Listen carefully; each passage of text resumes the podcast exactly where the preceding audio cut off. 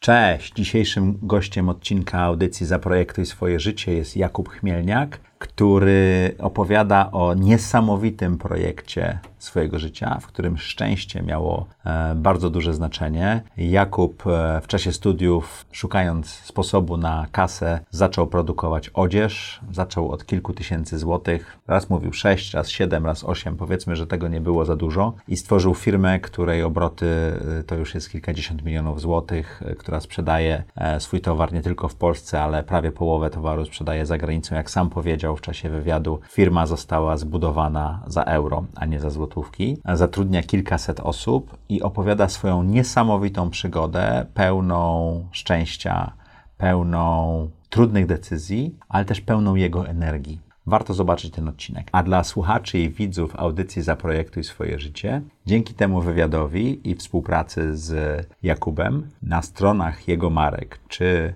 Mr. Google i Mrs. Go, czy Carpatia, czy też Aloha from Deer, będziecie mogli wejść i z kodem rabatowym ZSZ sprawdzić, jaki akurat dostaniecie rabat. Zapraszam Was bardzo serdecznie. To może być ciekawa propozycja dla naszych słuchaczy i widzów. To nie jest link afiliacyjny, my na tym nic nie zarabiamy. Po prostu nasz gość stwierdził, że jesteście tacy fajni, że warto dać Wam zniżkę. Zaprojektuj swoje życie.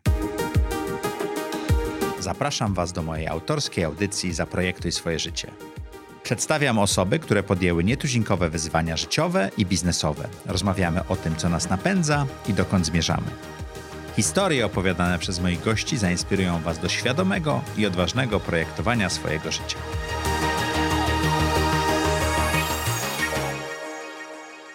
Witajcie w kolejnym odcinku audycji Zaprojektuj swoje życie. Jak co tydzień w czwartek o czwartej zapraszamy dla Was interesujących gości, którzy opowiadają o projektowaniu życia, swoich zakrętach, sukcesach, porażkach. W tym tygodniu oczywiście nie będzie inaczej, ale jeżeli jesteście tutaj pierwszy raz, naciśnijcie ten guzik na YouTube, subskrybuj lub obserwuj na Apple Podcast, Spotify czy gdziekolwiek nas słuchacie. W ten sposób co tydzień będziecie wiedzieli, że wypuszczamy nowy odcinek. Oprócz tego komentarze to jest to, czym się żywimy i bardzo prosimy, żebyście nam napisali.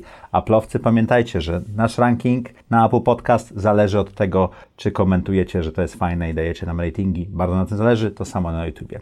Jeżeli chcecie od oglądać odcinki audycji prędzej, zapraszamy na naszą stronę na Patronite, patronite.pl, łamane przez ZSZ. Patroni audycji oglądają odcinki nawet tydzień i dwa prędzej i mogą zadawać pytania gościom. A naszym gościem jest Jakub Chmielniak, który założył kilka bardzo ekscytujących marek modowych i generalnie jest przedsiębiorcą od bardzo młodych lat, tak? Ty praktycznie nie pracowałeś nigdy dla nikogo. To prawda. W ogóle bardzo dziękuję za zaproszenie i fajnie, że w końcu się spotkaliśmy. Przedsiębiorcą jestem od 8 lat, 8,5 roku faktycznie. Była to decyzja, którą podjąłem bezpośrednio po studiach, a jeszcze w zasadzie w trakcie studiów i poza jakimiś fuchami dla wydawnictwa Uniwersytetu Jagiellońskiego faktycznie no nie byłem, nie, nie pracowałem nigdy na etacie, nie miałem okazji mhm. pracować pod kimś, więc nie wiem jak to jest. To jak to się stało, że założyłeś firmę? W pewnym momencie stwierdziłem, że kolejne lata na uniwersytecie to mogą być dla mnie lata stracone, mimo że wiązałem swoją przyszłość i, i, i nadzieję e, na jakąś karierę naukową wręcz e, z uniwersytetem, e, no to w pewnym momencie uznałem, że ten uniwersytet wcale nie jest takim fajnym miejscem, jak mi się wydawało, że będzie. No Bo? i bo nie jest to miejsce swobodnych dociekań naukowych, bo się okazało, że na uniwersytecie też są grupy. I kolejność dziobania. Jest tak, trzeba się ustawić w kolejce, te kariery się rozkręcają przez bardzo długi czas i wcale nie jest tak, że decydują wyłącznie kryteria merytoryczne. Też nie do końca, powiedzmy, odnalazłem e, swoje zainteresowania w ramach dostępnych kierunków. Mhm. No i w pewnym momencie stwierdziłem, ok, no to co teraz? No i w sposób dość niestandardowy uznałem, że być może trzeba będzie kiedyś samemu założyć jakiś uniwersytet albo jakąś szkołę, a żeby to zrobić, to potrzebne są pieniądze. No to co? Czyli ty chciałeś Do mieć, pracy. Że się tak uczyć ludzi, tak. Ale trzeba to sfinansować, tak? Tak. I powiem Ci szczerze, że te motywacje są ze mną do dzisiaj i są jednym z bardzo takich niewyczerpanych źródeł paliwa, żeby cisnąć do przodu. Czyli żeby być filantropem, trzeba mieć własne pieniądze, bo inaczej, jeżeli masz NGO-sa, to większość czasu spędzasz e, zbierając pieniądze do fundacji, prawda? Dokładnie tak, tym bardziej, że ci, którzy dają ci pieniądze, mają też często swoje wyobrażenia i oczekiwania. I wpływ. I wpływ. No a jeżeli chcesz być w pełni samodzielny i tak naprawdę niezależny, musisz po prostu zapłacić za to wszystko To sam. jaka to będzie uczelnia? Ja się zajmowałem, e, te, te, te moje zajęcia, one dotyczyły przede wszystkim e, filozofii, historii idei, takiej generalnej historii cywilizacji. Czegoś u, u nas, jak idziesz na uniwersytet, to uczą cię w bardzo wyspecjalizowany sposób. Literaturoznawcy uczą cię literatury, e, właśnie filozofowie uczą cię filozofii, jak pójdziesz na historię, to uczą cię historii, oczywiście z Nie ma, elementami nie ma z innych takiego połączenia, tak? I brakuje mi takiego pełnego, kompletnego, komplementarnego względem siebie ujęcia historii, historii na, nie tylko naszej cywilizacji, ale generalnie rozwoju tych cywilizacji, z którymi mogliśmy mieć styczność za ostatnie parę tysięcy lat na naszej planecie. No i tak, ale to myślę, że wszystko kręciłoby się generalnie wokół historii myśli, historii idei.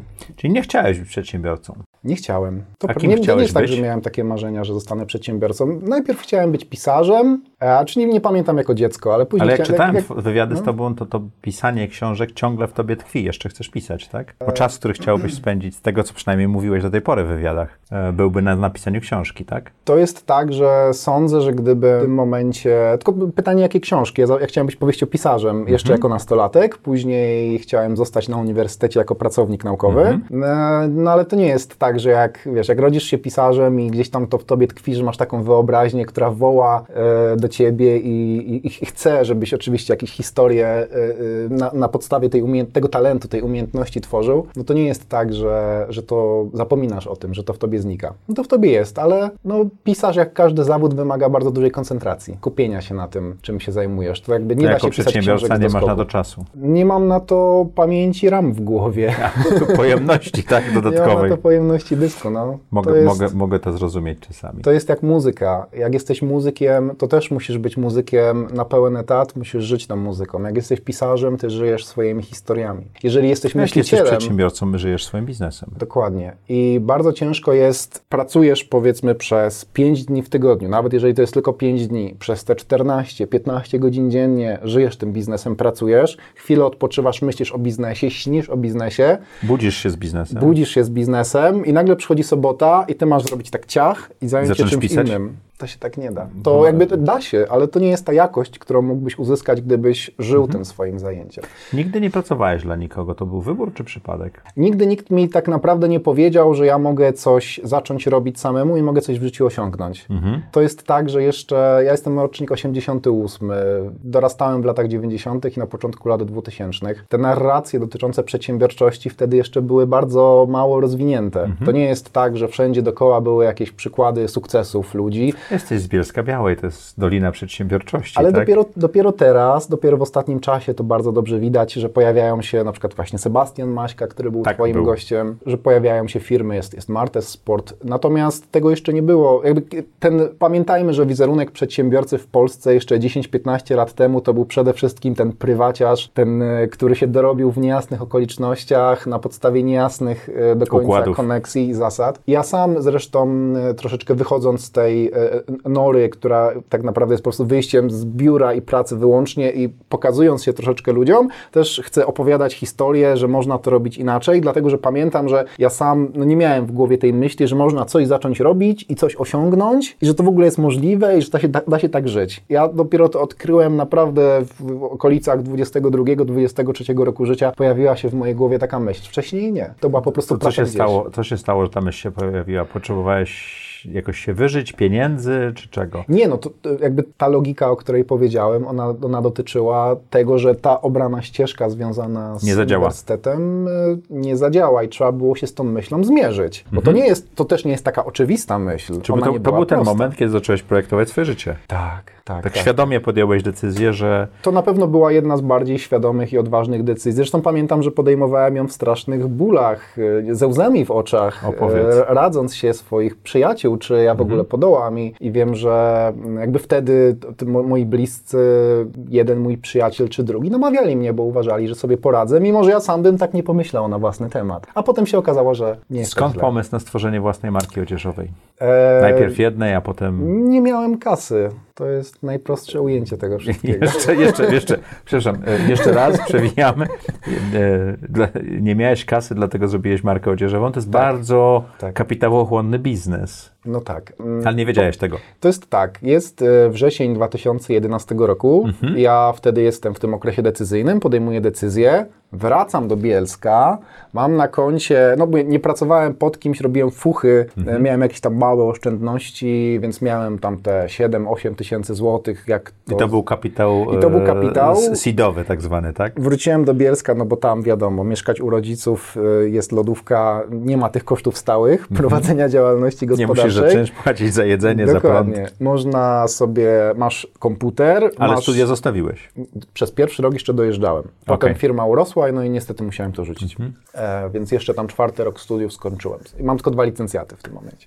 Okej. No i co? No i miałem trochę tej kasy, jeździłem do Łodzi po jakieś materiały, szyłem jakieś takie koszulki. Sam jeździłeś po materiały. Tak, no bo Mhm. nie, nie wiedziałem wtedy skąd to brać. Zidentyfikowałem hurtownię, dostawców, pisałem do nich, szukałem. Znalazłem sobie jakąś e, szwalenkę, w sensie taki mały zakładzik, nie? Kilkuosobowy. W Bielsku? W Bielsku. Pani tam szyła, raz lepiej, raz gorzej. Na początku to były zwykłe koszulki, potem szukałem Jak ścieżek. Przez internet od początku. Okej, Na od początku zrobiłeś tak. na początku to był internet, tylko że to było, nie oszukujmy się, jedna, dwie transakcje dziennie, wiesz, bardzo mały e-commerce'ik w czasach, kiedy e-commerce y, jeszcze nie był specjalnie popularny u nas, y, wzrastał dopiero. Szczególnie taki tego typu e-commerce, bo Allegro już było, ale nie było wiele takich sklepów markowych.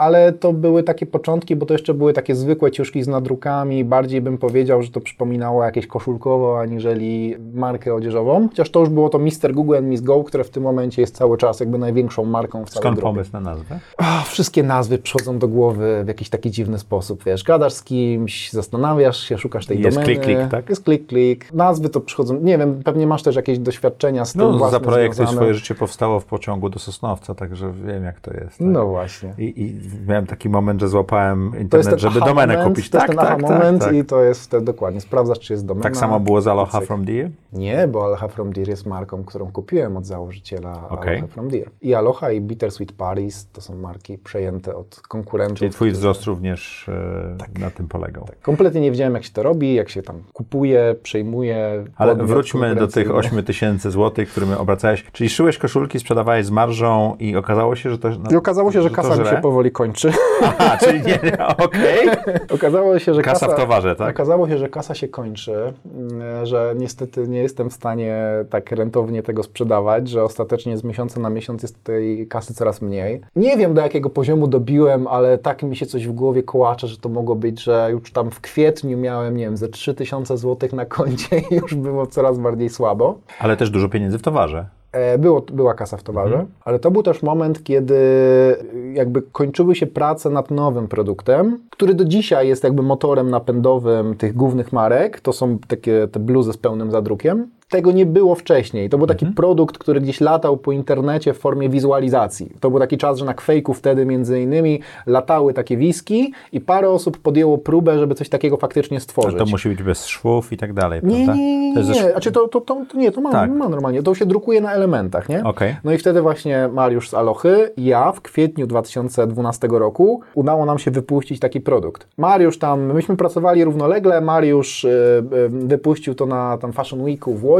Ja jak to zobaczyłem, to oczywiście byłem przerażony. Bo, e, bo miałeś zainwestowane... bo nie, właśnie, bo on był, on był pierwszy, ja tego jeszcze nie miałem, bo ja nie wiedziałem, jak zrobić taki produkt, ale potem na szczęście szybko znalazłem ostatecznie tam podwykonawcę, wrzuciłem whisky i zrobiłem pre-sale, czyli jakby przyjmowałem zamówienia na produkty, których, jeszcze nie miałeś. Nie miałem. I to był ten moment przełomowy po powiedzmy pół roku rozmaitych prób, kiedy faktycznie to zaczęło rosnąć. I kiedy Bo nagle... pieniądze spłynęły zanim je Dokładnie. wydałeś w pewnym sensie, Dokładnie. tak? A ludzie byli gotowi czekać na taki towar? Nie było takiego produktu. Zresztą do teraz to jest produkt unikalny i do teraz muszą czekać, bo my robimy te rzeczy made to order, ale wtedy się to zaczęło. No i tak, ludzie byli skłonni czekać. Wtedy jeszcze no, nie było Zalando, które by aż tak bardzo, innych e, multibrandów, które by aż tak bardzo podkreślały dostawę towaru tego samego dnia, więc ludzie oczywiście byli o wiele bardziej skłonni poczekać. E, I faktycznie to było z miesiąc czekania wtedy, tak sądzę. E, no ale tak jak mówię, produkt był unikatowy, do teraz jest unikatowy, więc, e, więc przez to ludzie trochę więcej wybaczają. No i, I- tak to sobie leciało. Podwykonawca, a potem własna produkcja, a potem... I jak się czułeś jako bardzo młody człowiek, który no, od września do kwietnia myślał, że to stracił, to zażarło i to No, zaczęło rosnąć? To w- wiesz jak to jest? To Cały jest tak- czas byłeś w stanie te wodze trzymać, czy te konie się wyrwały i już potem Miałeś- pojechały same? Miałeś styczność z młodymi przedsiębiorcami, więc wiesz, że towarzyszy im wtedy taka dziwna mieszanka przerażenia, zaskoczenia, podniecenia. I boskości. Wszystkiego. Po prostu wszystko się wtedy w takim człowieku kumuluje, który z jednej strony jeszcze sobie wyobraża nie wiadomo co, bo on jeszcze nie wie, z czym to się wszystko wiąże, więc myśli, że a, gdzie ja będę za rok, gdzie ja będę za dwa lata. On jeszcze się nie musiał zmierzyć z tą twardą materią biznesową, która mu tam nie dostał jeszcze takiego knockoutu solidnego od, nie wiem, od dostawców, Kontrola od VAT, klientów, jakiejś właśnie kontroli żadnej jeszcze nie miał. Nie, ja od początku oczywiście zakasałem rękawy do ciężkiej pracy. Jeżeli miałem momenty sodowe, by tak rzec, to one były dość Jak, krótkie. jak i budowałeś zespół? Rekrutowałem. Rekrutowałem, zdaje się, takimi samymi metodami, jak rekrutuję dzisiaj, czyli ogłoszeniami w internecie i rozmawiając z ludźmi, po prostu szukając właściwych Ale jak dobierałeś sobie te osoby, żeby pasowały do organizacji, do ciebie, do Matko. wzrostu? Jakieś pytania sobie zadawałeś. No, Siedzę przed z tobą, jestem kandydatem i co muszę spełnić, ja, ja żeby się nie decydował? pamiętam, wiem jak to robię, wiem, jak to robię teraz, to robisz ale teraz? nie wiem, rzucałem kostką.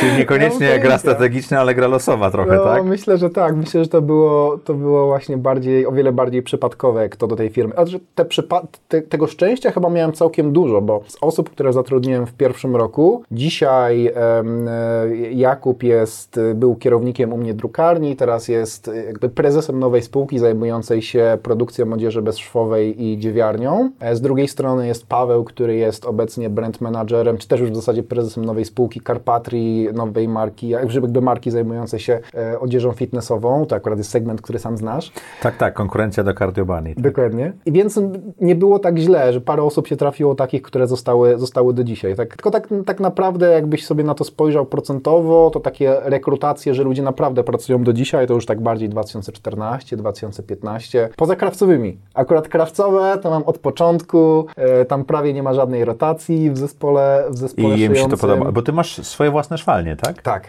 Już tak. nie, nie zlecasz Jest- ich na zewnątrz. A Nie, czy, czy to jest lepsze ekonomicznie, czy to jest lepsza Ja- jakość? Czy sk- skąd taki pomysł? Ja mam w tym momencie około 60 krawcowych. Mam też takie małe zakłady okoliczne, z którymi współpracuję, żeby sobie regulować, wiadomo, odbiór, nie? To tak w zasadzie, to, na jedno, to prawie na jedno wychodzi kosztowo, jakbyś sobie w to wliczył e, serwis maszyn, brygadzistę i tak dalej, więc to gdzieś tam, gdzieś tam e, biznesowo ma sens. Natomiast sama produkcja wynika z modelu biznesowego w ramach tej odzieży fullprintowej. Ona jest jakby, cały, ona jest skomplikowana w produkcji, bo to musisz najpierw skroić ten materiał, potem go musisz wydrukować na kartce papieru, tak działa sublimacja, ten wzór, potem to musisz przepuścić przez taką prasę, potem dopiero to zszywasz i potem dopiero tam jest kontrola jakości i tak dalej. Więc I te masz- szwy też muszą się y, złożyć. I te szwy tak? się muszą być, e, być zbieżne, właśnie te wzory muszą być zbieżne, kiedyś nie były, teraz już bardziej są, to też jest jakaś taka praca nad doskonałością produktu, zmienia się dzianina, zmienia się trochę technologia, też na innych drukarkach, na innych maszynach, to jest jakby cały czas e, progres, ale tak, no model biznesowy to wymusza, bo jak oferujesz klientom e, setki, tysiące wzorów w pełnej rozmiarówce na wielu fasonach, no to nie jesteś w stanie siłą rzeczy trzymać takiego olbrzymiego stanu magazynowego, który szedłby nawet w miliony produktów, a na pewno w setki tysięcy Czego nauczyła cię ta podróż? wytrwałości, pokory. Ja jestem ze szkoły takiego long termu, w sensie jestem ze... Jestem No zrobiłeś wśród- bootstrap, tu nawet książkę postawiłem, której nie można bootstrap, kupić w tak. innej formie niż drukowanej do tej pory, To o jest bootstrap. bootstrapowaniu. Re reinwestowałem zarobione pieniądze cały czas. Nigdy to... nie wziąłeś inwestorów? Nie. W sensie odmówiłem, nie chciałem. Byłem blisko, bo to było bardzo kuszące dla No młodego nagle człowieka. dostajesz kupę kasy, nie? Że nagle ktoś ci tam obiecuje 10 baniek i wow, duże pieniądze na koncie, nagle fajnie, ale uznałem, że niezależność, e, samodzielność Mhm. jest na tym etapie o wiele ważniejsza, aniżeli ta kasa, która przecież, którą przecież zawsze można zebrać. Jak duże są twoje firmy w tej chwili? Jeżeli chodzi o liczebność, to jest ponad 200 osób, ale to jest firma produkcyjna, więc to nie powinno zaskakiwać. Samo biuro to pewnie około 50 osób. No, mam nadzieję, że w tym roku dobijemy do, do okolic 50 baniek. Taki jest cel. On jest realny, bo my tak rośniemy rok do roku około 30%. O, pierwsze lata były bardzo intensywne, bo 2012 rok to był milion przychodu, a 2013 też było 8. To był taki czas, Razy, kiedy, razy cztery, tak? no, to był taki czas, kiedy trzeba było te produkcje nagle postawić, e, nagle zatrudnić, e, nagle się uczyć tego wszystkiego, ale potem dalszy wzrost, no to właśnie mniej więcej na Jak dużo poziomie. sprzedaży macie poza Polską? No z 60%, 65%, tak, od samego początku. Tak naprawdę ta firma jest zbudowana za euro, ona nie jest zbudowana za złotówki. W 2013 roku mieliśmy dużo klientów hurtowych, międzynarodowych. Czyli kursy walut wpływają również na zyskowność, ale też y, materiał jest kupowany często w walucie, prawda? Nie, nie, nie. Materiał kupujemy w Polsce, w Okej. Polsce w całości. To, jest, to ma wpływ na marżowość. E, To nie jest tak, że wiesz, że w detalu marże są dużo wyższe niż w hurcie, więc to nie jest tak, że to jest coś, co może zabić. Ma to pewien wpływ na marżowość, że jak teraz, nie wiem, euro wyskoczyło do 4,5, no to jest lepiej niż kiedy było 4,2. E, Jest to znacząca różnica.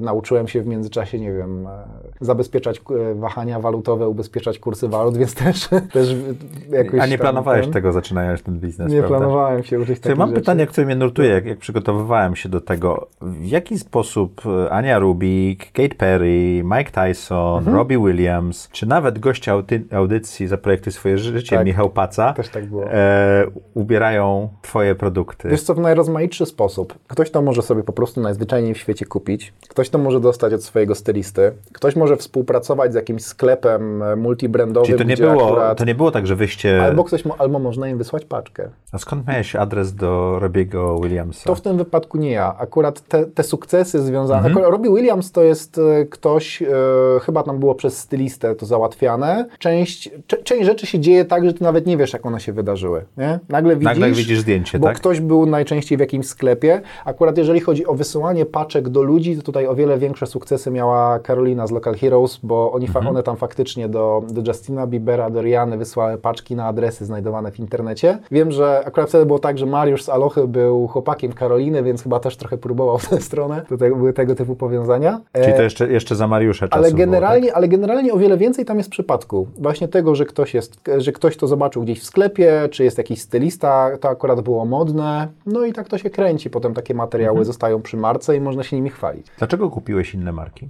Zgupia frant, no tak po prostu wypadło. Akurat Czyli byliśmy, miałeś za dużo obrotu i, i wydałeś pieniądze? byliśmy, nie wiem, z Mariuszem, byliśmy na imprezie w spotku, to były jakieś targi, nie wiem, piliśmy piwko, mówię, Mariusz, może bym kupił od Ciebie alochę. No i jakoś tak rok później już było po transakcji. A czemu on chciał sprzedać? To jest wymagający biznes. Tam na pewno Mariusz mógł tam mieć też swoje powody, bo on to robił razem z bratem, chyba brat, brat, brat chciał coś, czegoś innego, Mariusz czegoś innego, natomiast y, to jest wymagający biznes, long termowy, to nie jest coś, co 3 lata robisz i możesz przestać pracować, tylko jak nie zbudujesz sobie zespołu, to potem cię to ciągnie na dno, bo jesteś zmęczony, a nie możesz nikomu delegować, delegować prac. y, A ty zbudowałeś taki zespół. a ja zbudowałem zespół, więc ja nawet jak jestem akurat zmęczony, chory, y, cokolwiek się dzieje, to jednak Czy nagrywasz mam, audycję? Czy nagrywam audycję, to jednak mam całe grono zaufanych już e, doświadczonych ludzi, którzy, bez których tej firmy nie dałoby się zbudować. To każdy ci to powie, ty sam o tym doskonale wiesz, kto zbudował większą firmę, że do,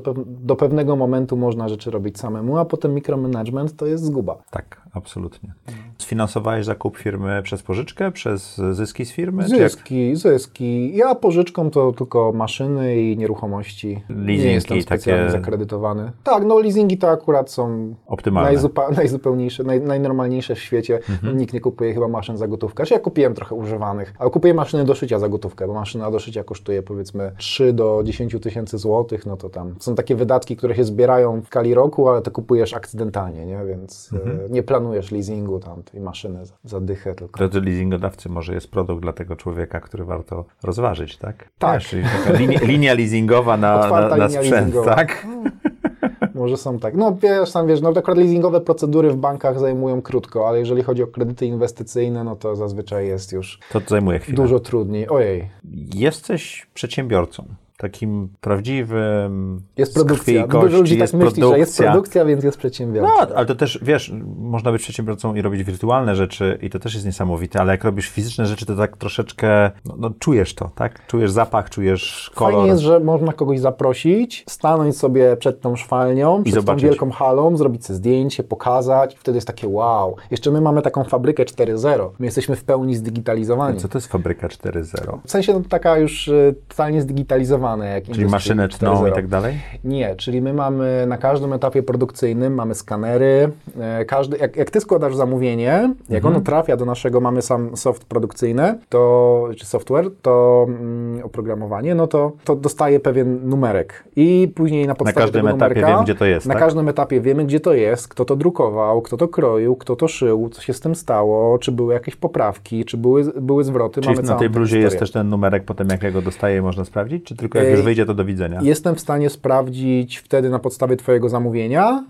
Całą tę sztukę jestem w stanie odtworzyć. Ja, ja byłem w takiej fabryce się Della, opisuje. pamiętam, że rzeczywiście zamawiało się komputer, myśmy robili taki numer, że e, zapraszaliśmy właśnie... Tego Della, jestem z Bielska. Ale ja, ja, ja pracowałem w Dellu, więc wiesz, Dell jest między innymi w Łodzi, więc pozwól, że opowiem tą anegdotę, czy nie? Nie, dawaj, dawaj, dawaj. Dobrze. Jak przyjeżdżała jakaś firma zobaczyć fabrykę, to poprosiliśmy zawsze, żeby składali zamówienie i to zamówienie było ręcznie trzymane w systemie do momentu, kiedy oni weszli na teren fabryki i wtedy się puszczało i można było widzieć, jak ten ich komputer przez te... Ale to e, będzie taka już etapy. bardziej pewnie właśnie zautomatyzowana, jak, jak samochody, nie? Czyli jakieś tam... To był system gniazdowy, także wiesz, to, Czyli, to wpadało, okej. ludzie musieli Ludzie to złożyć. musieli i tak dokręcić, dalej, tak. fajnie. No z, z szyciem jest ciężko, żeby to zautomatyzować do takiego stopnia jak w automotive, bo to jest miękkie, nie? Maszyny jeszcze, AI nie jest na takim poziomie. Są oczywiście firmy, które próbują zautomaty, jakby, no, zautomatyzować, zrobotyzować, nie zautomatyzować w tym wypadku szycie. Tam, wiesz, obsikuje się to, żeby, znaczy psik-psik się robi, żeby to było sztywne, żeby to nie latało. Mm, ciężki temat. Odnosisz w tej chwili duże sukcesy, ale również robisz inne rzeczy poza prowadzeniem firmy, tak? Nagrywasz podcast? To prawda, nagrywam podcast, y, motywacja jest, znaczy podcasty się zrobiły popularne. A dlatego i nagrywasz, czy dlatego, że ci to coś daje? Pewnie bym, nie, nie wiem, czy bym pomyślał o tym, że, są, że jest coś takiego jak podcasty, że można to robić, gdybym nie widział, że inni to robią. Ty oczywiście jesteś bardzo dobrym wzorem, ale w Stanach jest mnóstwo Bardzo podcasterów i, i fantastycznie się tego słucha. Ja na przykład bardzo lubię mm, Barego Litholca z, z Bloomberga, ma fe, fenomenalne, fenomenalnych ma gości i, i świetnie, naprawdę się można wiele nauczyć. Natomiast ja podjąłem taką decyzję, zresztą już trzy lata temu chciałem ją podjąć i Ale bloga zacząć, też prowadzisz, prawda? Właśnie chciałem ją podjąć, bo chciałem wrzucać filmiki do internetu, bo chciałem tak trochę wyjść e, z biura i pokazać to od środka, ale wtedy jeszcze zaczynałem to robić sam. Jak e, się okazało, ile czasu zajmuje zmontowanie niby takiej sam prostej montowałeś? Rzeczy. Na trzy lata temu i, i stwierdziłem, że nie ma szans. Okej. Zrobiłem dwa filmy, nie ma szans, żebym to robił, to jest zbyt pracochłonne. I w zeszłym roku podjąłem kolejną próbę już z montażystą i najpierw zacząłem robić filmiki sam na zasadzie pokazywania wnętrza prowadzenia firmy, żeby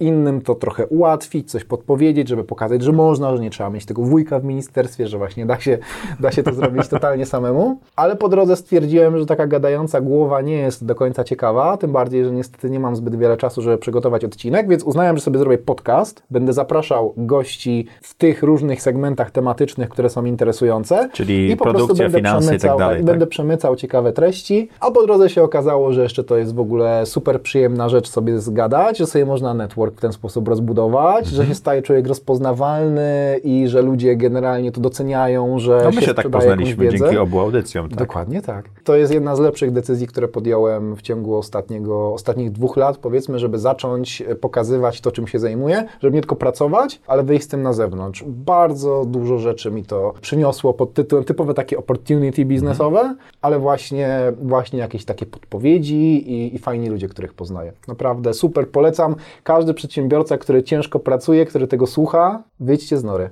Można to zrobić. Można to A zrobić nie i przeszkadza to w biznesie? Jak, to, jak sobie to zoptymalizujesz? Czyli y, cała produkcja poza, tak? No mi się zdarzało, jak jeszcze kręciłem filmiki, powiedzmy takie, właśnie te takie know-howowe, to mi się zdarzało, że kręciłem 7 filmów w ciągu jednego dnia i to była sobota, no bo nie miałem czasu w inne dni. Oczywiście też miało to przełożenie, że pewnie zrobiłbym to lepiej, gdybym się nad tym bardziej skupił, ale nie mogłem. A w tym momencie nie, no bo to spotkać się raz na no miesiąc tak samo jakbyś spotkał się networkingowo, prawda? Dokładnie. Ktoś mnie odwiedza, to ja mówię, słuchaj, przecież ty masz fajną firmę, no to nakręcimy podcast. Cyk, cyk, cyk, siadamy, godzina rozmowy, podcast jest gotowy. Ja, ja najbardziej w nagrywaniu podcastów lubię to, szczególnie z osobami, których nie znam, to jest ta godzina po nagraniu, która zostaje, czyli kończymy nagranie, I wszystko zamknięte, rozmawiać. zaczynamy rozmowę. Już się Tak. poznaliśmy zadając sobie pytania Tak. i to, to, to podstawa jest, no i w tej chwili w tej- ten network wtedy się buduje, bo a co można by tu połączyć, a co zrobić razem, jak ci mogę pomóc i tak dalej, to naprawdę się robi, No.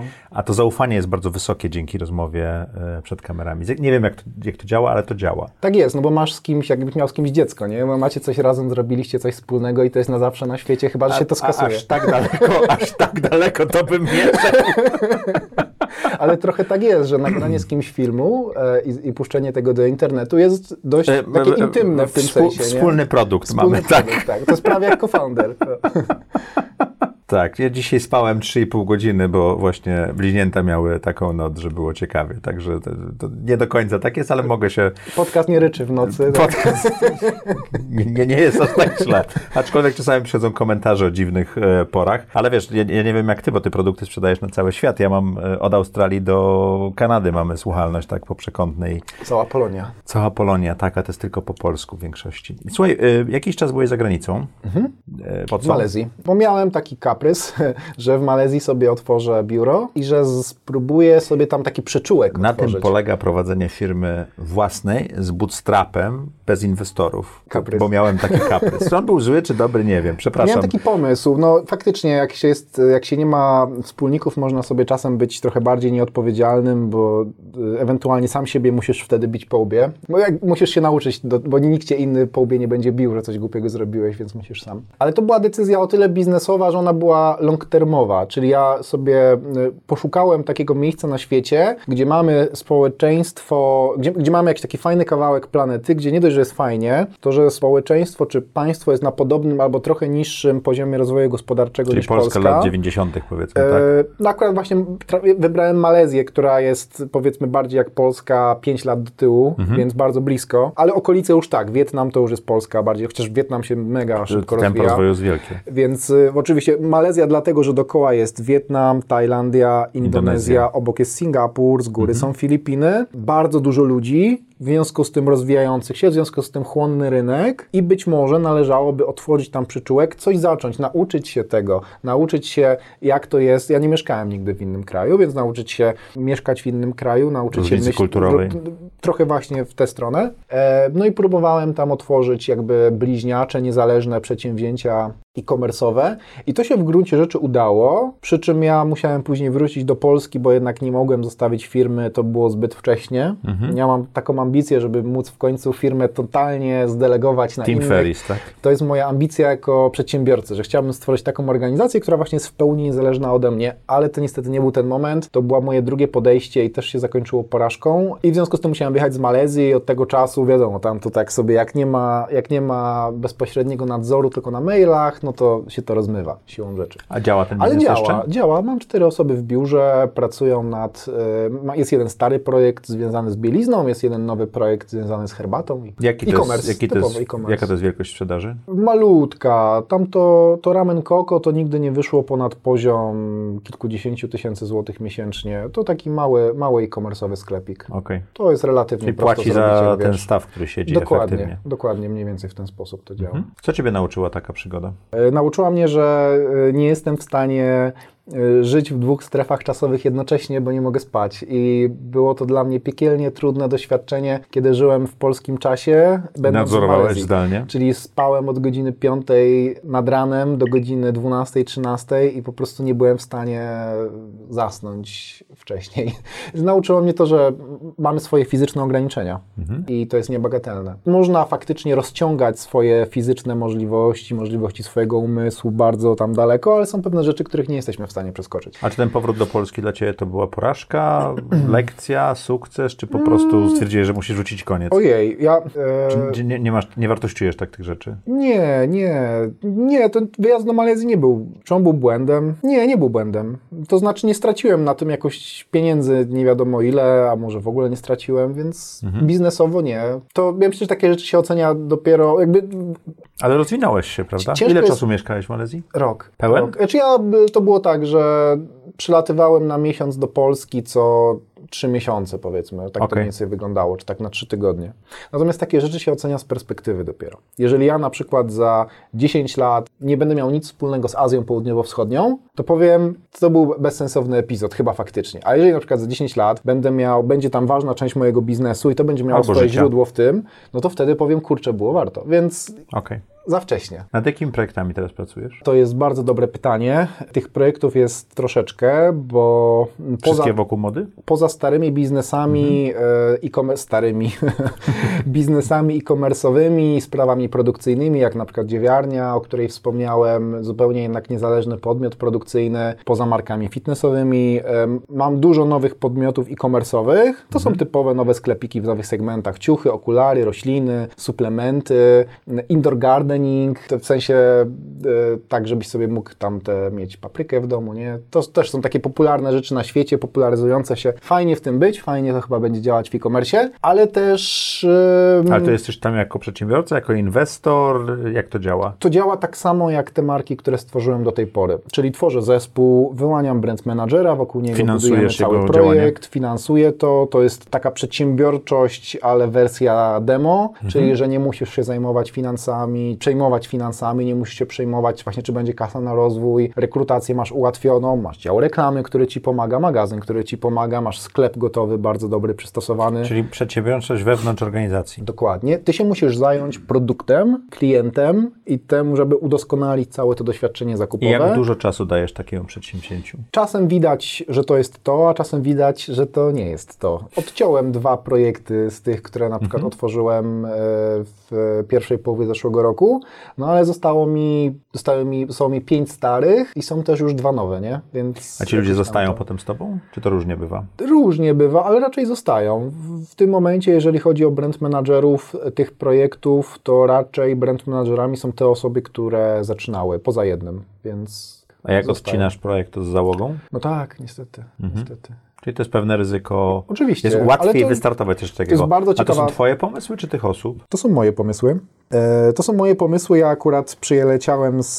W końcu sobie pozwoliłem na urlop e, półtora roku temu i zrobiłem sobie na tym urlopie taką listę 90 chyba produktów, e, które można w e-commerce pchać. Z tej listy wybrałem te, które jakby na poziomie biznesplanowym wyszło mi, że są najbardziej rokujące. Czyli zrobiłeś sobie taki rachunek sumienia, co da się sprzedać, a potem przemnożyłeś go razy prawdopodobieństwo Mhm. Dokładnie. sukcesu, tak? Dokładnie. To jest ciekawa metoda. I użyłeś swojego Użyłem danych, przedsiębiorstwa. które mam, że, bo żeby mam je to wysta- skądinąd, tak? przeanalizowałem łańcuch dostaw, ile czasu trzeba na wytworzenie produktu, jakie Sam są marże. No, to Okej. lubię. Zawsze byłem z matmy dobry, mimo że jak tam jestem usposobiony humanistycznie, to... A ile czasu ci zajmuje takie ocenienie jednego z tych 99? Czy to jest to, w co Wiesz zainwestujesz co, czas i pieniądze? najgorsze projekty są, e, ile czasu zajmie, ocenienie, czy, czy, w to czy wejdę w ten konkretny. Oj, to trochę było tak, że dopasowywałem ludzi do projektów jeszcze. To jest ważny Aha, czynnik, że ja masz właściwe osoby, i szukałem, czy trafię na taką osobę, która będzie odpowiednim Która brand poczuje herbatę, managerem. tak. Dokładnie, że ktoś się, nie wiem, interesuje roślinami, więc zostaje brand managerem projektu roślinnego. Ktoś ma doświadczenie, jeżeli ktoś jest w projekcie modowym, to musi mieć background modowy, Mhm. bo są takie projekty, gdzie po prostu nie da się tego zrobić inaczej. No, mniej więcej to jest taki czynnik e, oczywiście bardzo istotny. tak samo. Gdzie widzisz siebie za 3 lata? Trzy rzeczy, które chciałbyś robić za 3 lata to? Powiem Ci, że to wszystko zależy od e, tego, w jakim kierunku będzie się rozwijała ta organizacja. Ni- Nigdy nie wiesz, kiedy coś się zacznie psuć, ale też nigdy nie wiesz, kiedy nagle coś Ci wypali, jak po prostu rakieta w kosmos. Gdybym realizował swoje plany, to za trzy lata może już bym któryś z moich projektów próbował wprowadzić na polską giełdę, A po co chcesz wprowadzać coś na polską giełdę? żeby się nauczyć tego, Aha. jak to jest wprowadzać coś na polską giełdę. Mam dużo, mam koszyk pełen owoców, e, mogę, mogę tymi Mogę owocami... sprzedać pomidora. Dokładnie. Może gdzieś bym w końcu spróbował współpracy z jakimś funduszem. Coś na pewno rosłoby sobie, żeby zapewniać mi pieniądze na, na dalsze projekty, no bo nie ma co się oszukiwać. E, Po to dla mnie są te firmy, żeby dawać mi kapitał, który daje mi wtedy Mhm. A możliwość wyciągasz działania. kapitał ze spółki? Prowadzę JDG. E, To jest w ogóle śmieszne w tym wszystkim. Wszystko mam pod jedną JDG na ten moment. Akurat teraz jestem na, na etapie dzielenia tego Te wreszcie. wszystkie ale- marki są tak, pod y, działalnością gospodarczą? Tak, tak, tak, ale teraz to Poważnie nie ma żadnej spółki? Mam, ale nieaktywną. Założyłem spółkę na dziewiarnię, teraz zakładam spółki osobno na printy i osobno na Carpatry, więc Mhm. to będzie powiedzmy podzielone, ale do tej pory to tak było najwygodniej. Ale widzę, że Jak duży analityka... to był obrót? No ostatni rok to tak te 30 baniek ponad. I 50 baniek na e, No. ten rok oceniasz. Na jednoosobowej działalności gospodarczej. Słuchajcie, zamykamy e, audycję. Muszę się zaraz zabrać do roboty. Ale to jest, wiesz, Maciek, to wszystko jak, zależy od tego, jak sobie oceniasz ryzyko i czy potrzebujesz inwestorów, nie? No bo to po to jest spółka. Bądź to Tak, dlatego, tak. Znaczy ryzyko, spółka, spółka ci daje equity, dwie opcje, tak? Oddalenie ryzyka od ciebie i możliwość dywersyfikacji inwestycji, Więc tak? może, może to nie było tak ryzykowne dla mnie, żeby to skalować do tych... E, Jakby powód jest bardzo prozaiczny. To są już duże, niezależne podmioty, na przykład Carpatry, to jest inny segment. Przeszkadza mi to w analityce biznesowej i takiej Mhm. finansowej. Ja jestem trochę pogubiony, wręcz bym powiedział, na przykład w cashflow, bo ja nie wiem, co, Bo to jak, wszystko jest gdzie, pod jedno- Wszystko jest pod jednym tym i wydaje mi się, że można to po prostu zrobić o wiele lepiej A już masz swojego analityka to. finansowego? Zatrudniłem. Od września będę miał w końcu dyrektora finansowego, więc mi trochę pomoże. nie miałeś dyrektora finansowego Nie, pory. mam tylko głównego księgowego i ja jestem tak głównego księgowego. Rozumiem. Sam, sam Podziw, jestem podziwiam cię, ale finansowym. Czasami się zastanawiam, czy te konie nie pobiegły już, tak? Wiesz co, mam, mam arkusze dość uporządkowane. Które sam prowadzisz. Dzień w dzień robię analizy cash flow. E, A, to jest bardzo ważna tak, rzecz. Czyli tak. ty zacząłeś biznes nie posiadając gotówki, więc nauczyłeś się, jak robić cashflow i No, na to patrzysz ciągle, Ja myślę, tak? że tak od pięciu lat robię, nie robię dzień w dzień, przesadziłem, ale robię Ale regularnie. dwa, trzy razy w tygodniu robię analizy cash flow. W sensie wszystkie stany kont, zobowiązania, należności, mam to rozpisane, plus taki cash flow na dwa tygodnie do przodu na podstawie prognoz. No i bez tego pff, już, bym mnie, już bym dawno Tak, no, ja, ja miałem, miałem taką inwestycję, gdzie y, zadzwonili do mnie koinwestorzy, nie powiedzieli, że słuchaj, dziś jest wtorek, na piątek potrzebujemy kasę, bo y, na wypłaty nie starczy. Ja Mówię, słuchajcie, ale oni dostali tam parę milionów złotych niedawno.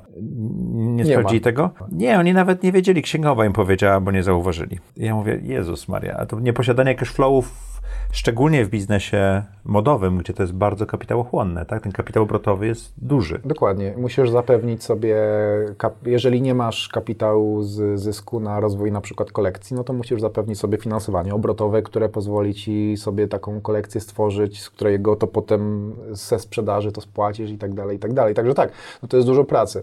Szczerze powiedziawszy, no ja, ja, ja sam robię przelewy, dlatego, że najlepiej czuję cashflow w ten sposób. I dzięki temu... Ile czasu ci to zajmuje? No wcale nie. A teraz już, teraz już coraz więcej, bo tych dokumentów księgowych jest naprawdę dużo, ale może dlatego, że ja to, że łatwo mi to przychodzi, to nie jest dla mnie czasochłonne. To jak wygląda twój typowy dzień? Wstaję koło siódmej, e, staram się spać 7-7,5 godziny, czy nie staram się, po prostu śpię. Nie jestem w stanie pracować efektywnie, jak się nie wyśpię. Po, nic chyba nie, niezwykłego. Wstaję i idę od razu do pracy. Po drodze zahaczam o Maka, gdzie kupuję dużą czarną kawę bez cukru, dzień w dzień.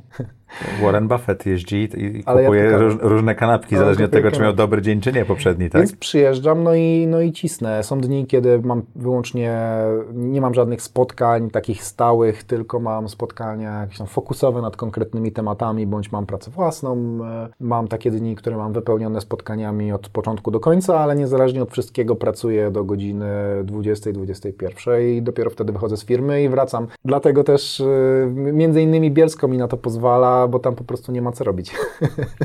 Więc siedzę cały czas w pracy i rozwijam firmę. Rozumiem. Dlatego Czyli Sebastianowi też się udało. Przeprowadzanie się do Warszawy nie byłoby dobre, bo można by Wiesz co, szaleć, ja tak? mieszkałem w Warszawie przez pół roku, to, był moja, to była moja pierwsza próba opuszczenia Bielska, to było w roku 2014. E, też próbowałem tutaj robić właśnie jakieś nowe projekty, e, no ale właśnie musiałem szybko wrócić, no bo niestety beze mnie firma sobie nie radziła, to, była, to były totalne początki. Ale wszystko właśnie na bazie tej ambicji, żeby nie, nie, musieć, żeby jak najszybciej ta firma się zarządzała sama, ale jakby kiedy jeszcze byłem młodszy, jeszcze głupszy, e, czym bardziej powiedzmy krótkowzroczny, doświadczony. mniej doświadczony, tak? To takie piękne słowo. nie zdawałem sobie sprawy z tego, jak bardzo jest nierozsądne to, co robię i niemożliwe to, czego bym sobie życzył. Typowe myślenie życzeniowe. Czy to, co się dzieje w tej chwili na świecie z pandemią i tak Mhm. dalej, wpłynęło jakoś na twój biznes? Myśmy już wszyscy zapomnieli o tym, co się w ogóle działo na przełomie marca i kwietnia. Ja jako producent musiałem drżeć cały kwiecień i maj, żeby mi fabryki nie zamknęli, żeby ktoś u mnie nie zachorował. Wprowadziliśmy restrykcyjne procedury związane z kontrolą tam temperatury i tak dalej. Podzieliliśmy całą fabrykę na strefy, żeby ludzie tam jak najmniej mieli kontaktu między strefami A zamówienia były? Zamówienia były. Szczerze powiedziawszy, tu nas spotkała nie pierwsza, mam nadzieję, że ostatnia, y, klęska urodzaju. Klęski urodzaju w moim przypadku są o tyle niedobre, że jestem producentem, więc żeby poradzić sobie z nadmierną ilością zamówień, muszę wyskalować produkcję, skalowanie produkcji trwa, a opóźnienia zamówione się anulują, e, generują koszty, więc masz koszty anulacji, koszty związane i nagle ci się wszystko... Pff, ja zatrudniłem 60 osób w tym czasie.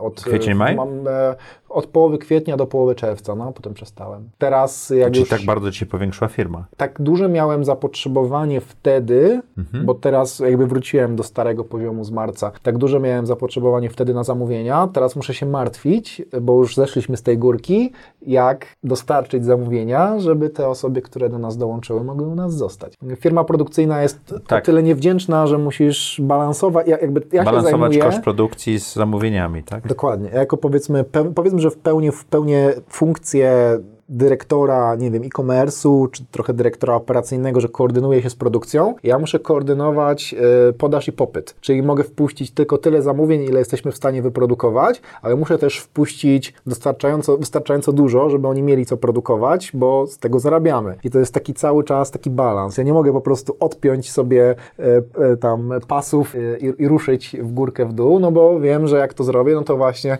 i koronawirus nas zaskoczył. W tym sensie na przestrzeni dosłownie paru tygodni dostaliśmy bardzo dużo zamówień. Pojawiła się górka, z której schodziliśmy tak naprawdę przez kolejne dwa miesiące z pewnymi turbulencjami klasycznie ze strony klientów, głównie z Polski. Klienci z Polski są różni od klientów z zagranicy. Są bardziej awanturujący się.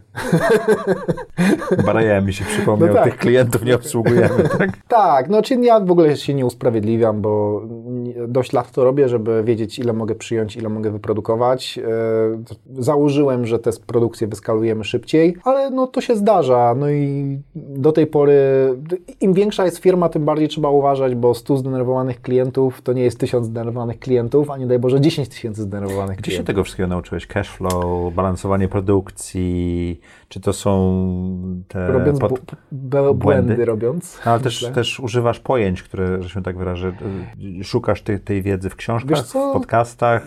Ja dużo, tak, no, dużo słucham, dużo czytam. Nie mam biznesowego mentora. Dlaczego?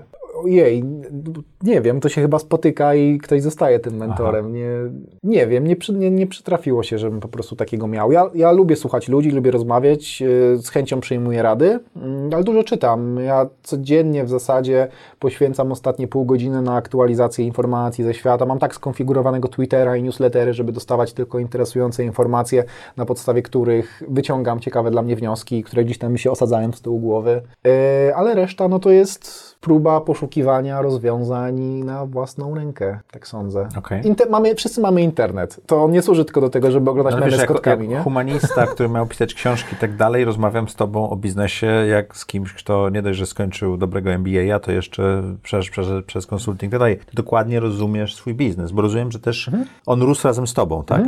I to jest też bardzo ważne.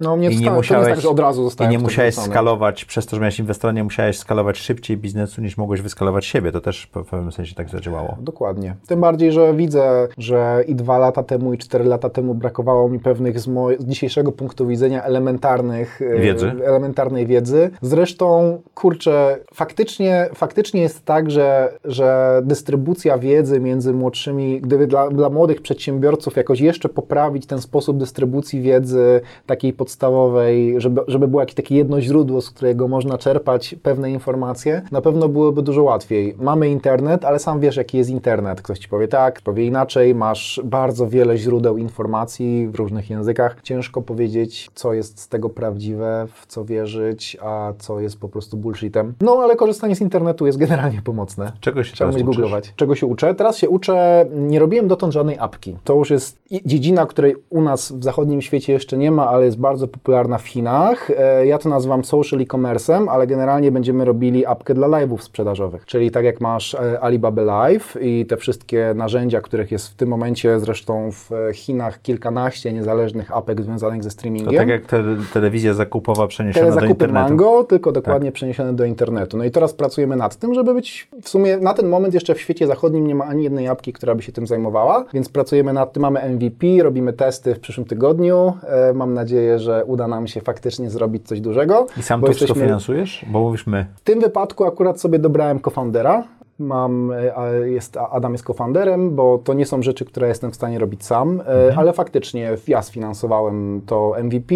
Zrobiliśmy to klasycznie po startupowemu, czyli ja wyłożyłem tam, pożyczyłem Adamowi, żeby on pożyczył na tego w różnych, w różnych proporcjach. E, Zrobiliśmy takie typowe MVP, czy- czyli żeby zrobić proofa, że to działa, czyli że live sprzedażowy w zachodnim świecie jest możliwy. I masz towary, które możesz I testować. że mam towary, które mogę testować ze swoich sklepów, mam to, bo mam, mam w ogóle własną technologię sklepów. Ja mam jakby ten dział IT wewnętrzny, nie? Zrobiliśmy sobie integrację, wpuścimy na to, mamy bardzo rozbudowaną sieć influencer marketingu, zresztą między innymi dlatego zainwestowałem, akurat dzisiaj kupiłem połowę udziałów w jednej agencji influencer marketingowej. Dzisiaj? Ona, dzisiaj, tak. Po, jeszcze, jeszcze, jeszcze Dwie- podpis temu, tak? tak, tak. Więc e, jakby buduję tą sieć influencer marketingową, żeby mieć tych twórców, którzy będą streamerami na naszej platformie. Z drugiej strony są sklepy, gdzie mamy jakby te pełne integracje, wpuszczamy towar, wpuszczamy streamerów i zobaczymy, może to będzie działać. Okej. Okay? I to wszystko... Ale chcesz to potem rozszerzyć, żeby to było dla innych marek również? Tak, tak, tak. Wy tak. jesteście, twoje marki będą tylko tym testem. Tylko i wyłącznie są testem. Ja wykorzystuję moje doświadczenia z e-commerce, z influencer marketingu, wszystkie doświadczenia, jakie mam, staram się wrzucić w tę apkę, żeby, żeby stworzyć marketplace z jednej strony, taki typowy, e, typową apkę, apkę marketplace'ową, ale z tym wspomagaczem streamingowym i elementami e, społeczności. Czyli ciuchy i i biznes ciuchowy to dla ciebie jest taki fundament, na którym budujesz Tak. zupełnie coś innego w tej chwili. Na ten moment tak. Taki miałem, szczerze Ci powiem, że taki miałem plan. Ja poszedłem w ciuchy dlatego, że nie, nie było mnie stać na nic innego. Sądziłem, że szybciej będę mógł, korzystając z kasy ciuchowej, robić projekty technologiczne, no ale trochę czasu to zajęło. Zresztą ja robię projekty technologiczne, ale właśnie wewnątrz, Wewnątrz firmy. wewnątrz firmy, nie? że my mamy nasze sklepy, to jest nasza technologia, którą piszemy sami od lat, rozwijamy to, ale to nie jest jakby szeroko dostępne. Czyli nie używacie Magento, czy tam Shopify i tak dalej. Macie swój... ja byłem na Shopify'u, byłem na Bikartelu, byłem na Shopperze, potem przesiedliśmy się na własny system Bo? pierwszy, drugi, bo nie posiadał takich funkcjonalności, które były mi potrzebne, związanych przede wszystkim ze sprzedażą międzynarodową. Mhm. Czyli, że my w ramach jednego sklepu na Shopify'u nie mogliśmy obsługiwać tak jak chcieliśmy wszystkich walut, wszystkich języków i nie było tam funkcjonalności, których, które byśmy chcieli. My w tym momencie sami sobie, pisa- my sobie wymyślamy feature, piszemy go sobie, on jest, wiesz, tydzień, dwa tygodnie później go mamy i go sobie testujemy i go sobie doskonalimy. Jakieś deale, programy lojalnościowe, wyświetlanie filmów tutaj Ilu masz czy tam. programistów w organizacji? Czterech w tym momencie od, y, od tego SASa, w sensie od tego od Shopsy y, i jednego plus UX-a i jednego od naszego developmentu tego A sprzedajesz swój software do zakupów jako SaaS? Jeszcze nie. On by wymagał, może się uda, musiałbym go, tylko właśnie musiałbym go wyciąć z firmy, rozwinąć jeszcze trochę, zacząć go oferować, mieć paru klientów i wtedy na przykład zaprosić tak samo o jakiś, jakiś fundusz. Może się to wydarzy w przyszłym roku. Sęk w tym, że ja dużo, wszystko co zarobię to inwestuję, tylko że inwest, jakby nie mam aż tyle kasy, ile bym potrzebował, żeby zainwestować we wszystkie projekty, więc niektóre sobie po prostu czekają w swojej kolejności. W tym sensie ważniejsze dla biznesu dla mnie było postawienie dziewiarni za 2 miliony złotych, aniżeli wyrzucenie tej jeżeli spojrzysz tej na to ograniczenie, to czy nie jest tak, że to naturalnie powoduje, że wybierasz najlepsze projekty do zrobienia, te, Tak. które mają największy ROI, czy największe prawdopodobieństwo, czy największy wpływ, tak? Tak jak Ale dziewiarnia, takie, bo dziewiarnia ma najbardziej- Mhm. wpływ na największy twój biznes, tak? ale one też są pilne. W tym sensie ja muszę na przykład, jak e, mam, mam nieruchomość, halę produkcyjną, nie wiem, sobie remontuję po kawałku, no i wyszłoby, że gotówką na nią wydałem do tej pory parę baniek. Nie? On oczywiście jest w inwestycyjnym, ale, mm, ale, ale pewnie ze 2, 2 miliony, jak dotąd Ale 3 cashu- miliony ke- poszło też na to tak. cashu, nie? Ja sobie to remontując, dla mnie to jest potrzeba biznesowa tu i teraz, nie? Oczywiście jakbym to wynajmował, to bym nie musiał wydawać tego, ale nie, nie, nie miałbym tej wartości majątkowej, którą mam, e, kiedy sobie sam coś takiego przygotowuję. Dziewiarnia, potrzeba to jest biznesowa. wszystko jednoosobowa działalność gospodarcza i tego, tego. tak, okej. No. Dziewiarnia, potrzeba biznesowa, y, odzież bezszwowa, potrzeba biznesowa. I czasem potrzeby biznesowe też wygrywają z tym, takie bezpośrednie, wygrywają z tym, co może być długoterminowo ciekawsze, no ale musi poczekać. Kto ci doradza? Te twoje Power Five. Moi zaufani pracownicy, ci, którzy są ze mną od wielu, wielu lat. To jest podstawa twojej takiej rozbudowy i wiedzy. Tak. W zasadzie mi może doradzić każdy. Ja mam bardzo wielu kolegów. E, Jakby też mam coraz więcej, jakby strasznie się jaram tym wyjściem do internetu, bo ja mam coraz więcej kolegów biznesmenów i my sobie wzajemnie doradzamy, gadamy o tym. I tak naprawdę jest Power 5, może wewnątrz organizacji, a potem Power 55, nie? Naokoło. którzy- A te pięć osób, które ma na ciebie największy wpływ? Teraz? No to będzie z pewnością. Mam, mam wymienić jakby konkretnie z firmy te osoby? No, czy, czy, ale one są z firmy, czy one są spoza? Katarzyna Koźmic, mój dyrektor HR, Paweł Koszyk, mój brand manager. Czyli two, to, są, to, to, jest twój korowy zespół tak, w firmie, będzie Łukasz tak? Dyszlewski, Grzegorz Górny na pewno, Joanna Konopka, Magdalena Soło. No to są takie, wymieniałem po nazwisku, ale to są osoby... Które tak. pracują z tobą. My, my, trochę jesteśmy takim mikrokosmosem, w tym mhm. sensie faktycznie jakby patrzymy, co się dzieje jakby poza nami, ale my generalnie wewnątrz organizacji kminimy nasze problemy i staramy się je rozwiązywać sami. A jak sobie radzicie z ekologią, z etyką pracy? Przemysł odzieżowy mhm. ma takie, co chwilę takie, wiesz, obciążenia, tak? O, etyka, wszystko szyjecie w Polsce, tak? Tylko, że tutaj trzeba z tym szyciem w Polsce uważać, bo myślę, że sam e, jakby trochę dłuższa, dłuższa wypowiedź. Mhm. Krawcowa to jest taki zawód, który notorycznie przez ostatnie 30 lat przez polskich przedsiębiorców, którzy właśnie przez to między innymi nie mieli zbyt dobrej opinii, to jest taki zawód typowo wykorzystywany. Bo to jest praca niskiej kwalifikacji z małych miejscowości, można tej, tej kobiecie dać małe pieniądze, ona i tak nie ma y, innego wyboru. wyboru. I gdzieś tam można było w związku z tym w internecie poczytać różne artykuły, gdzieś w jakichś szwalniach na Podkarpaciu, gdzie w jakichś warunkach bez ogrzewania te kobiety szyją. I teraz lepsza jest porządna szwalnia w Bangladeszu niż takie szycie w nieludzkich warunkach w Polsce. Mhm. U mnie z pewnością jest y, zupełnie inaczej. Zresztą tak jak powiedziałem, kraft...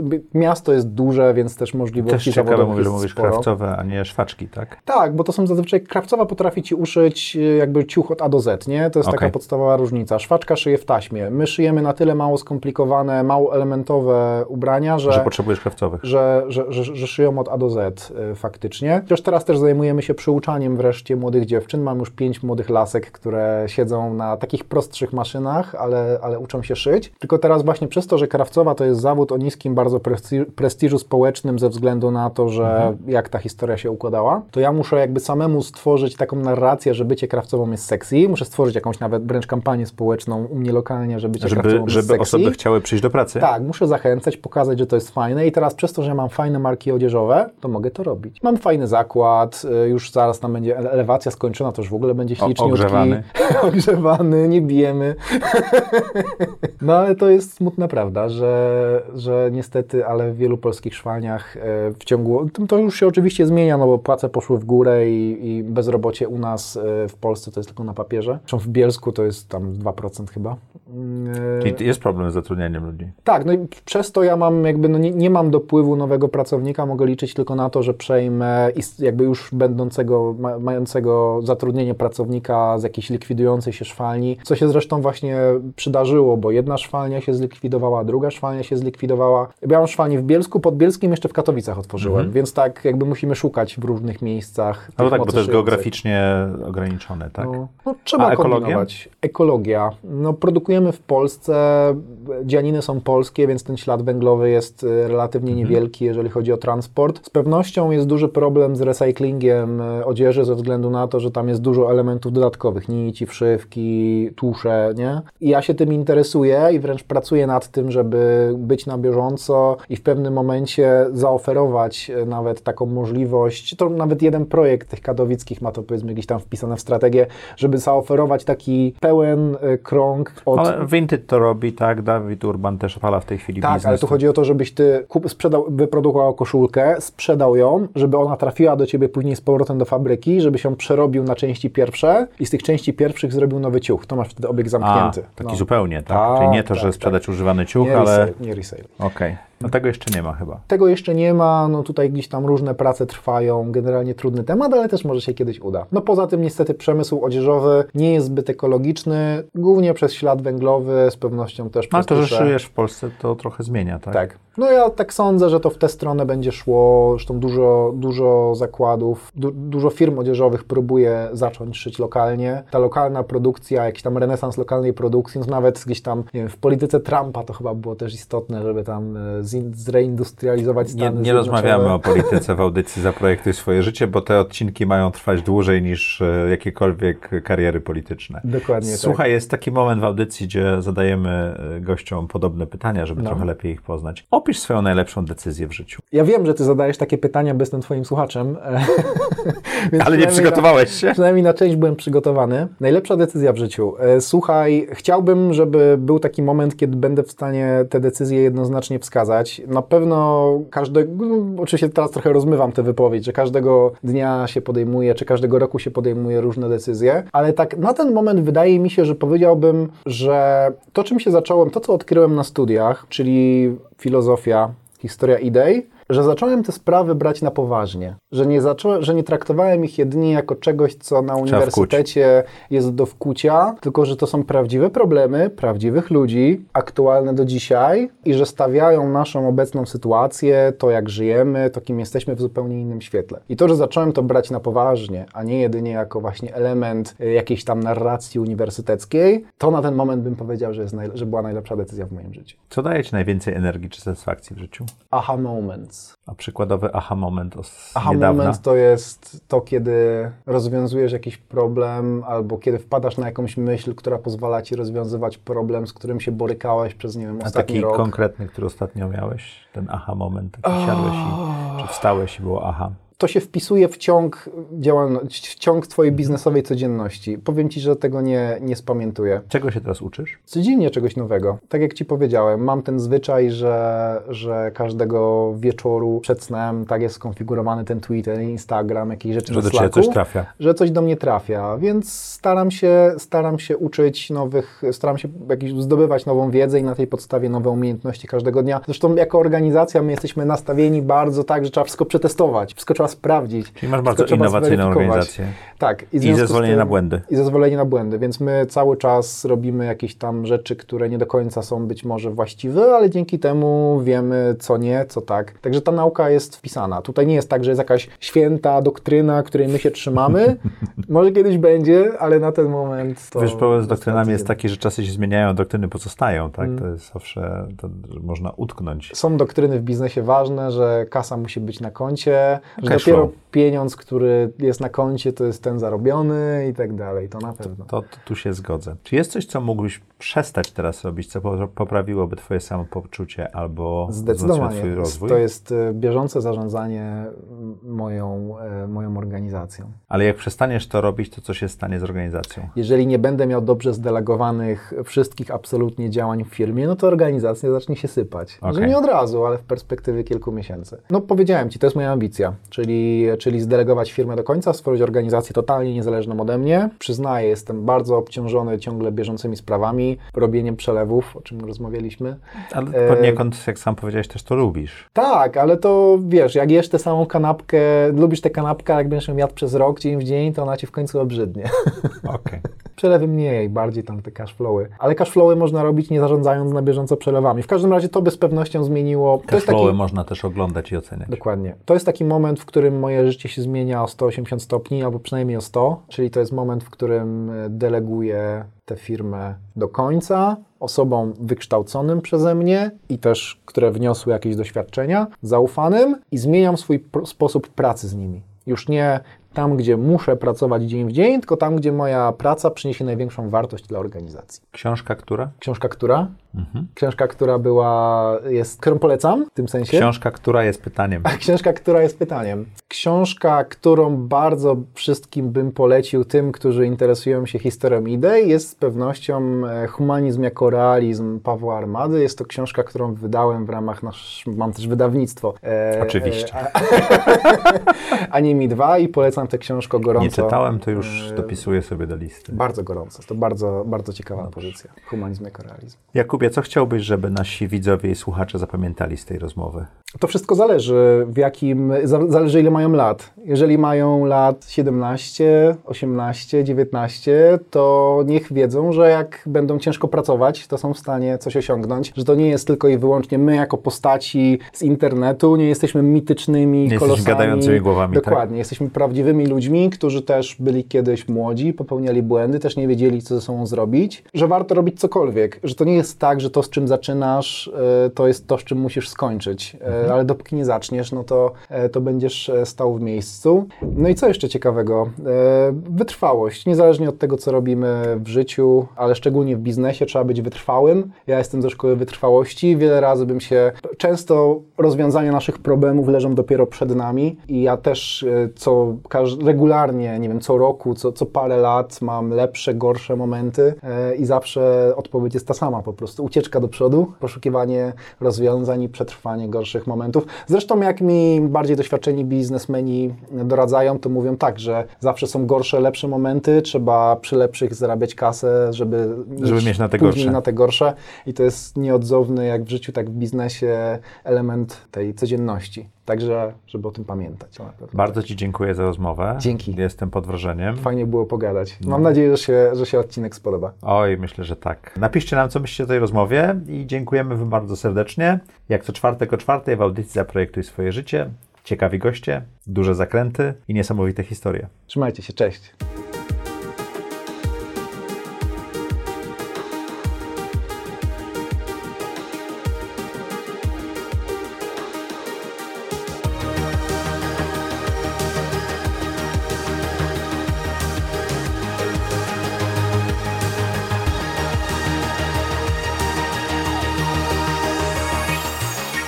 Zaprojektuj swoje życie.